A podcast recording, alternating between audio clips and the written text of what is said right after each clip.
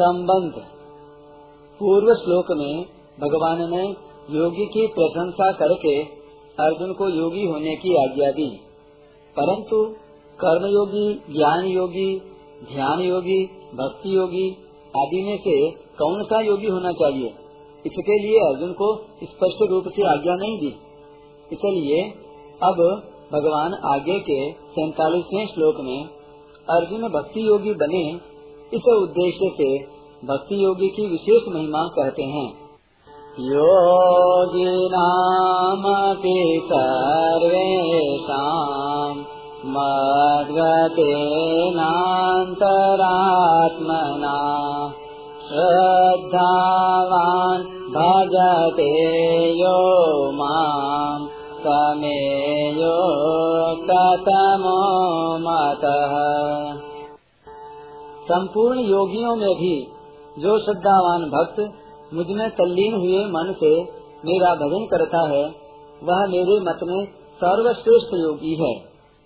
व्याख्या योगी नाम अपनी सर्वेशम जिनमें जड़ता से संबंध विच्छेद करने की मुख्यता है, जो कर्मयोग ज्ञान योग हठ योग मंत्र योग लय योग आदि साधनों के द्वारा अपने स्वरूप की प्राप्ति में ही लगे हुए हैं, अर्थात अपने स्वरूप के अनुभव में ही लगे हुए हैं।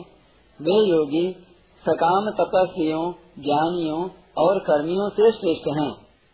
परंतु उन संपूर्ण योगियों में भी केवल मेरे साथ संबंध जोड़ने वाला भक्ति योगी सर्वश्रेष्ठ है। यह श्रद्धावान, जो मेरे पर श्रद्धा और विश्वास करता है, अर्थात जिसके भीतर मेरी ही सत्ता और महत्ता है। ऐसा वह श्रद्धावान भक्त मेरे में लगे हुए मन से मेरा भजन करता है। मद नातरात्मना माम भजते। मैं भगवान का हूँ और भगवान मेरे हैं। इस प्रकार जब स्वयं का भगवान में अपनापन हो जाता है, तब मन स्वतः ही भगवान में लग जाता है, तल्लीन हो जाता है। जैसे विवाह होने पर लड़की का मन स्वाभाविक ही ससुराल में लग जाता है। ऐसे ही भगवान में अपनापन होने पर भक्त का मन स्वाभाविक ही भगवान में लग जाता है। मन को लगाना नहीं पड़ता। फिर खाते पीते, उठते बैठते, चलते फिरते, सोते जागते आदि सभी क्रियाओं में मन भगवान का ही चिंतन करता है। भगवान में ही लगा रहता है। जो केवल भगवान का ही हो जाता है, जिसका अपना व्यक्तिगत कुछ नहीं रहता, उसकी साधन भजन, जप कीर्तन, श्रवण मनन आदि सभी पारमार्थिक क्रियाएँ, खाना पीना, चलना फिरना, सोना जागना आदि सभी शारीरिक क्रियाएँ और खेती, व्यापार, नौकरी आदि जीविका संबंधी क्रियाएँ भजन हो जाती हैं। अनन्य भक्त के भजन का स्वरूप भगवान ने ग्यारहवें अध्याय के पचपनवे श्लोक में बताया है कि वह भक्त मेरी प्रसन्नता के लिए ही सभी कर्म करता है। सदा मेरे ही परायण रहता है। केवल मेरा ही भक्त है। संसार का भक्त नहीं है। संसार की आसक्ति को सर्वथा छोड़ देता है और संपूर्ण प्राणियों में वैर भाव से रहित हो जाता है। समय युक्त तमो मत। संसार से विमुख होकर अपना उद्धार करने में लगने वाले जितने योगी हो सकते हैं, जितने साधक हो सकते हैं, वे सभी युक्त हैं, जो सगुण निराकार की, अर्थात व्यापक रूप से सब में परिपूर्ण परमात्मा की शरण लेते हैं, वे सभी युक्त कर हैं। परंतु जो केवल मुझ सगुण भगवान के ही शरण होते हैं, वे मेरी मान्यता में युक्त तम हैं। वह भक्त युक्ततम तभी होगा जब कर्मयोग ज्ञान योग भक्ति योग आदि सभी योग उसमें आ जाएँगे। श्रद्धा, विश्वास पूर्वक भगवान में तल्लीन हुए मन से भजन करने पर उसमें सभी योग आ जाते हैं। कारण कि भगवान महायोगेश्वर हैं। संपूर्ण योगों के महान ईश्वर हैं। तो महायोगेश्वर के शरण होने पर शरणागत का कौन सा योग बाकी रहेगा? वह तो संपूर्ण योगों से युक्त हो जाता है। इसलिए भगवान उसको युक्त तम कहते हैं। युक्त तम भक्त कभी योग भ्रष्ट हो ही नहीं सकता। कारण कि उसका मन भगवान को नहीं छोड़ता तो भगवान भी उसको नहीं छोड़ सकते। अंत समय में वह पीड़ा, बेहोशी आदि के कारण भगवान को याद न कर सके तो भगवान उसको याद करते हैं। भगवान कहते हैं ततस्तम म्रियमाणम तु काष्ठ पाषाण सन्निभम अहम स्मरामि मद भक्तम नयामी परमाम गतिम। काष्ठ और पाषाण के सदृश म्रियमाण उस भक्त का मैं स्वयं स्मरण करता हूँ और उसको परम गति प्रदान करता हूँ। कफ वातादि दोषेण मद भक्तो न च स्मरेत, तस्य स्मराम्य हम नो चेत कृतघ्नो नासी मत पर कफ वातादि दोषों के कारण मेरा भक्त यदि मृत्यु के समय मेरा स्मरण नहीं कर पाता तो मैं स्वयं उसका स्मरण करता हूँ। यदि मैं ऐसा न करूँ तो मेरे से बढ़कर कृतज्ञ कोई नहीं हो सकता। अतः वह योग भ्रष्ट हो ही कैसे सकता है? तात्पर्य है कि जो संसार से सर्वथा विमुख होकर भगवान के ही परायण हो गया है, जिसको अपने बल का उद्योग का साधन का सहारा, विश्वास और अभिमान नहीं है। ऐसे भक्त को भगवान योग भ्रष्ट नहीं होने देते, क्योंकि वह भगवान पर ही निर्भर होता है। जिसके अंतकरण में संसार का महत्व है तथा जिसको अपने पुरुषार्थ का सहारा, विश्वास और अभिमान है, उसी के योग भ्रष्ट होने की संभावना रहती है।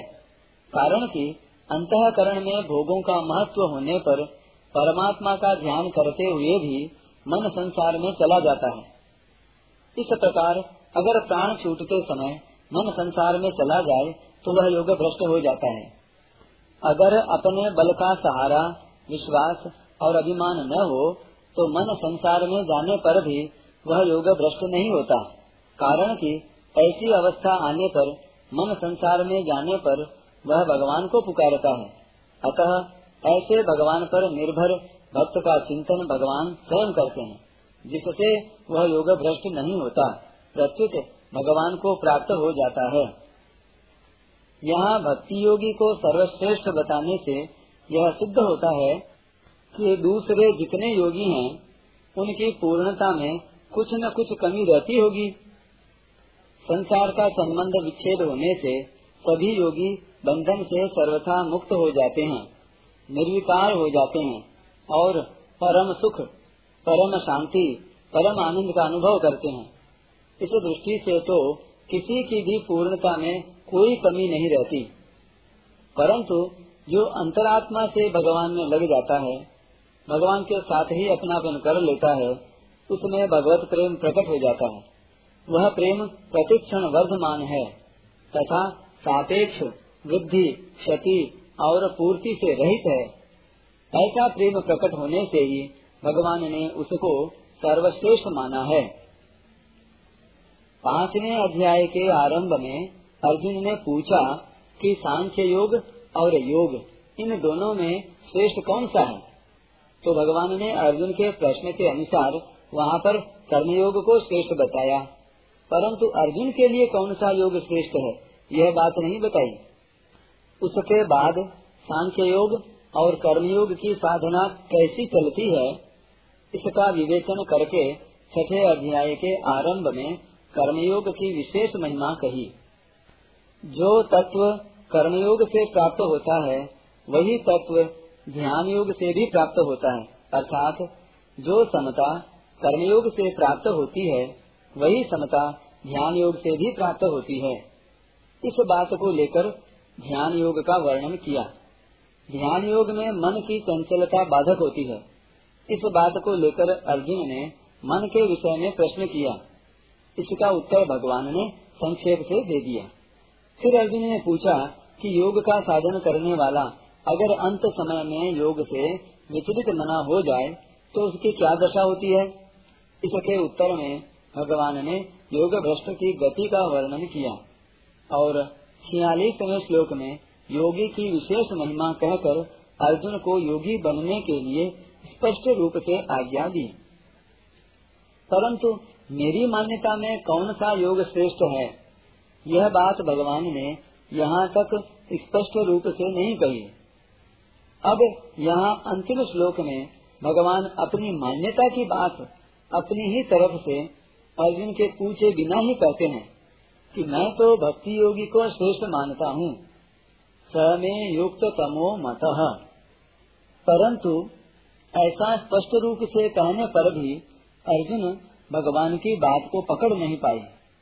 इसलिए अर्जुन आगे बारहवें अध्याय के आरंभ में पुनः प्रश्न करेंगे कि आपकी भक्ति करने वाले और अविनाशी निराकार की उपासना करने वालों में श्रेष्ठ कौन सा है? तो उत्तर में भगवान अपने भक्त को ही श्रेष्ठ बताएँगे। जैसा कि यहाँ बताया है, टिप्पणी। यहाँ भगवान ने समय युक्त तमो मत कहा है और बारहवें अध्याय के दूसरे श्लोक में प्रेमे युक्त तमा मत कहा है। दोनों जगह भगवान ने एक ही शब्द कहे हैं, केवल वचनों में अंतर है, अर्थात यहाँ एक वचन से कहा है और वहाँ बहुवचन से। विशेष बात, कर्मयोगी ज्ञान योगी आदि सभी युक्त हैं, अर्थात सभी संसार से विमुख हैं और समता यानी चेतन तत्व के सम्मुख हैं।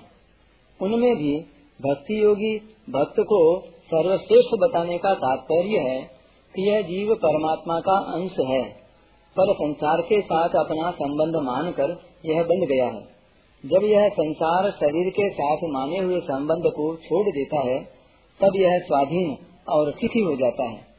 इस स्वाधीनता का भी एक भोग होता है।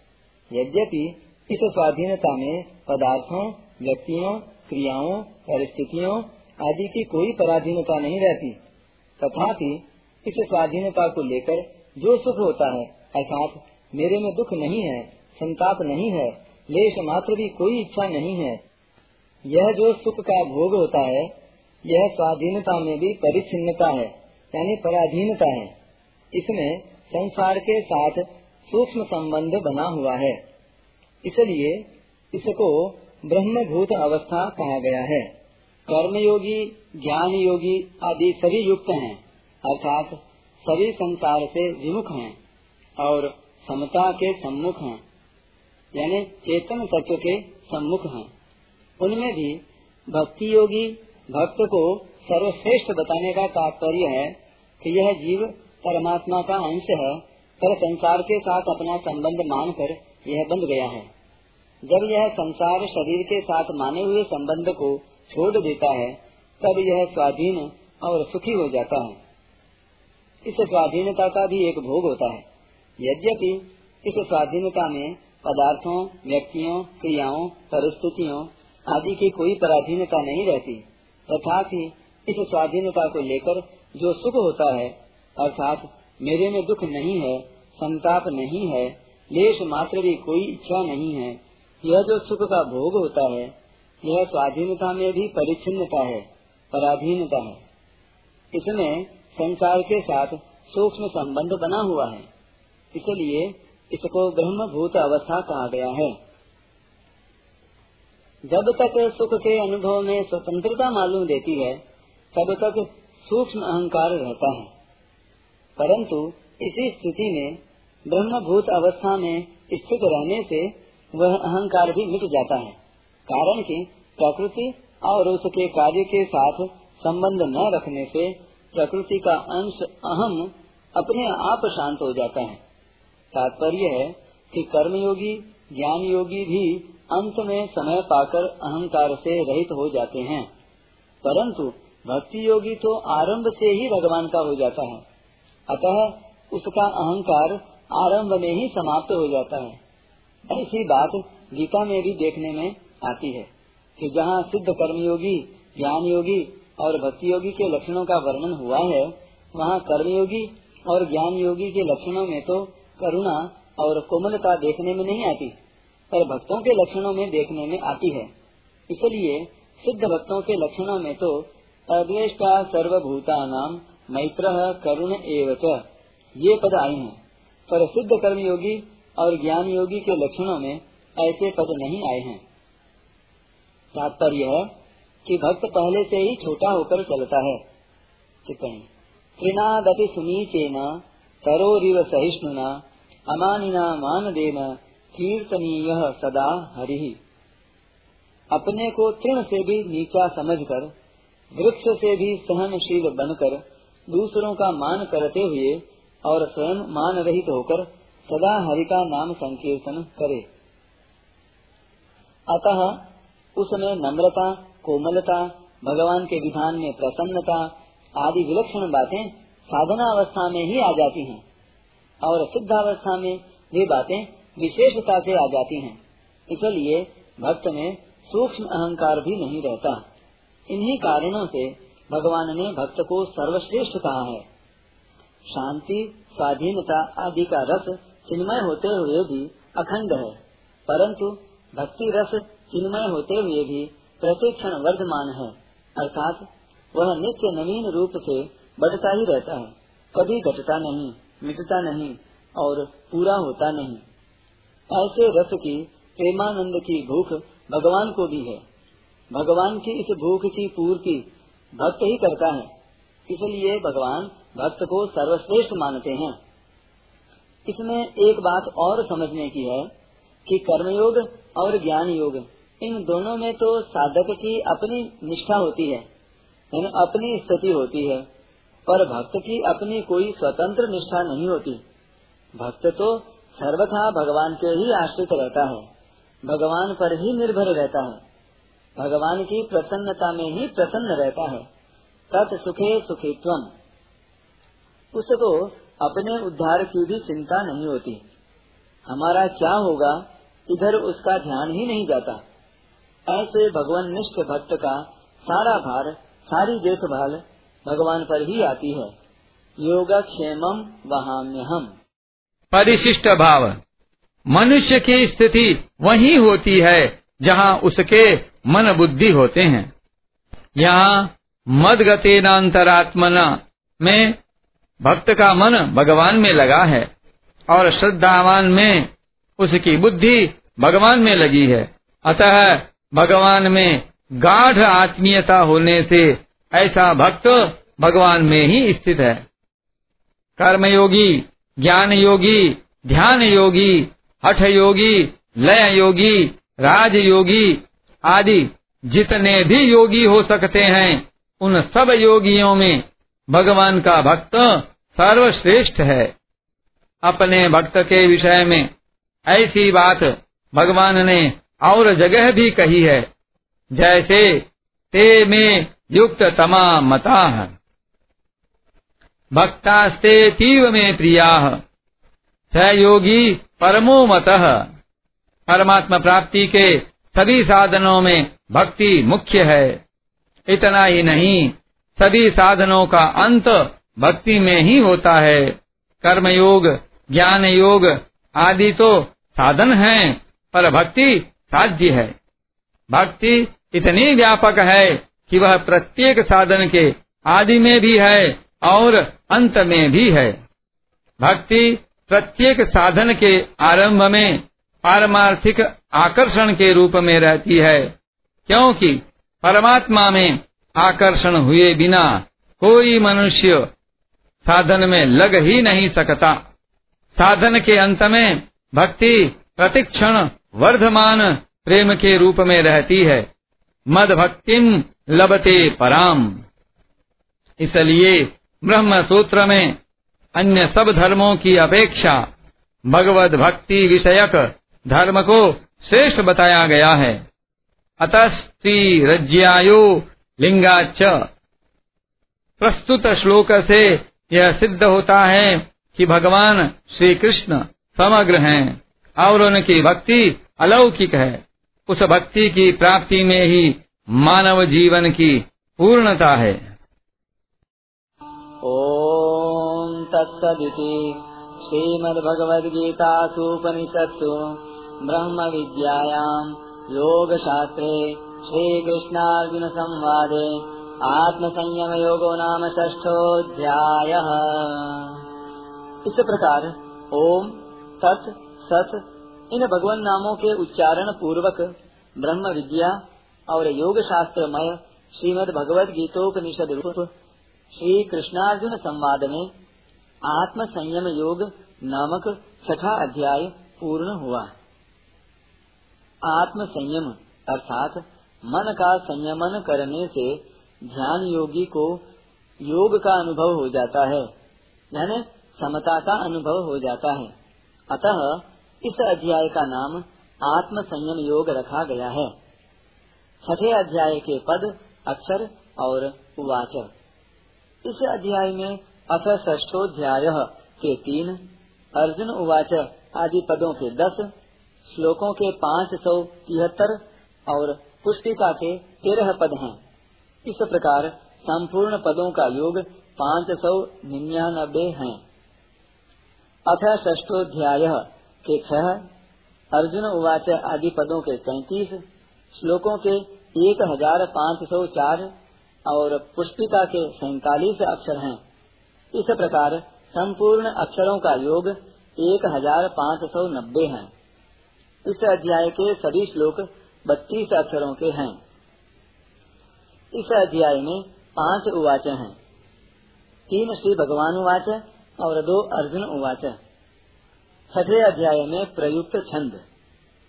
इस अध्याय के सैतालीस श्लोकों में से पहले और छब्बीसवें श्लोक के प्रथम चरण में भगण प्रयुक्त होने से भ विपुला दसवें, चौदहवें और पच्चीसवें श्लोक के प्रथम चरण में तथा पंद्रहवें सत्ताईसवें छत्तीसवें और बयालीसवें श्लोक के तृतीय चरण में नगण प्रयुक्त होने से न विपुला और ग्यारहवें श्लोक के तृतीय चरण में रगण प्रयुक्त होने से र विपुला संज्ञा वाले छंद हैं। शेष सैतीस श्लोक ठीक पथ्या वक्र अनुष्टुभ छंद के लक्षणों से युक्त हैं।